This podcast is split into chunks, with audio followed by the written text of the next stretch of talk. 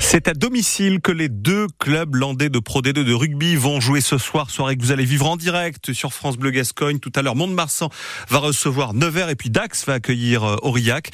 De nombreuses équipes bataillent dans cette Pro D2 en ce moment pour obtenir une participation, une place aux phases finales, Pierre-Albert Blin. C'est dingue. 11 équipes peuvent encore prétendre se qualifier pour les phases finales, inédit à ce stade de la saison où habituellement la situation est plus décantée. Dans Boyau comme à Bonny, on va jouer aussi dans le vent fort et les rafales orageuses possibles.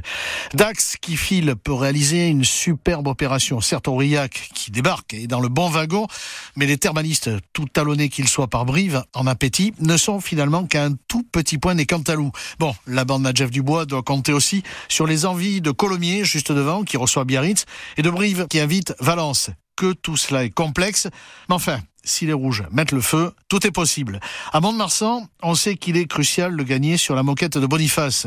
Or donc, on sait aussi que Nevers est équipe brillante, qui joue vite, qui aime porter le ballon et qui dispose dans les couloirs de joueurs capables de faire la différence par au seul. À l'aller, la défense montoise s'était faite enrhumer, donc méfiat pour le stade, c'est défense haute, barbelée, casque à pointe pour ne pas se faire cueillir. Et le premier match ce soir, c'est le stade montois qui va donc recevoir Nevers, ce sera à partir de 19h et puis une demi-heure plus tard, l'US Dax recevra Aurillac. Deux matchs que vous allez pouvoir suivre donc en direct et en intégralité sur France Bleu Gascogne. On va en parler aussi euh, euh, dans à peu près une heure, un peu plus. Juste après le journal de 18h, ce sera en direct votre émission Les Têtes à Pâques avec Pierre Albert Blin et son équipe.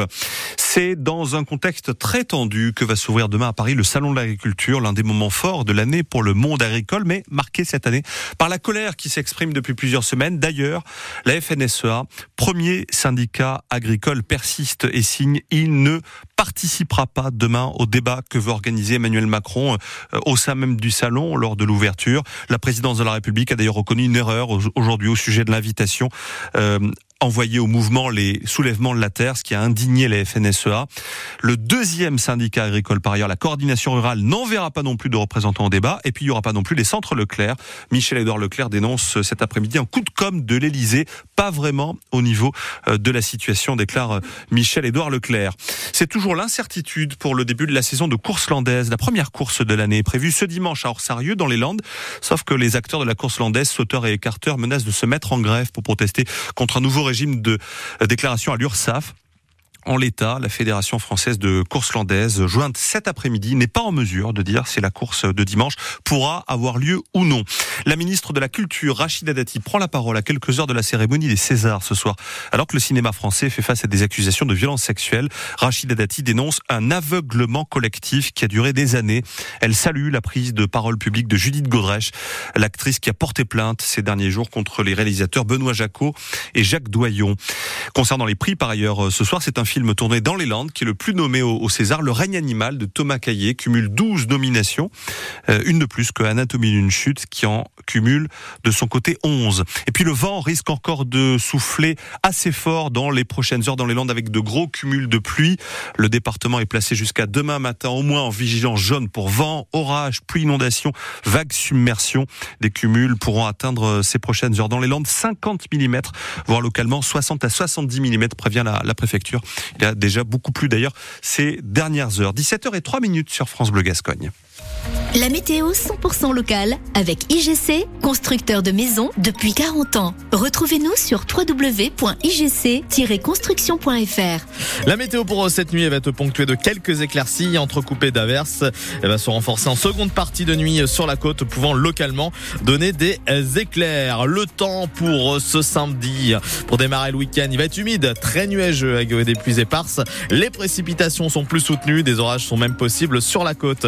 Côté température, on aura demain matin 4 à Gabaret, Parentis-en-Borne et Mimizan, 5 à Mont-de-Marsan, euh, Tartas et Samadé, euh, et puis 6 euh, à Souston pour la maximale, et puis l'après-midi 7 à Roquefort, Mont-de-Marsan et Gabaret, et 9 à Parentis-en-Borne pour la maximale. Bienvenue à bord, c'est Rajou, bonnes vacances, un bon début de week-end avec nous. Vous savez que vous pouvez souhaiter des anniversaires sur France Bleu Gascogne, et c'est dans la matinale. On va écouter les meilleurs moments dans un instant, et tout de suite, direction 2007 avec Yannick Noah. Voici aux arbres citoyens sur France Bleu Gascogne.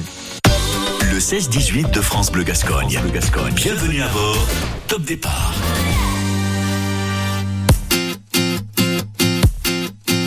Le ciment dans les plaines coule jusqu'aux montagnes montagnes, poison dans les fontaines, dans nos campagnes, du cyclone en rafale, notre histoire prend l'eau, reste notre idéal, faire les beaux.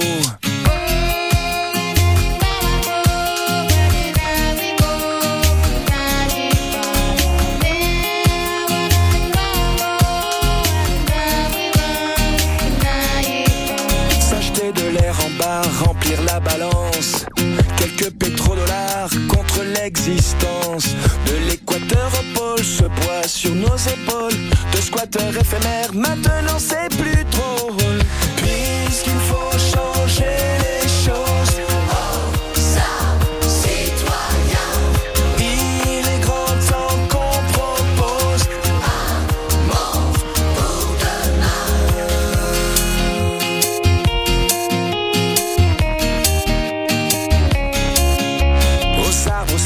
bien quelques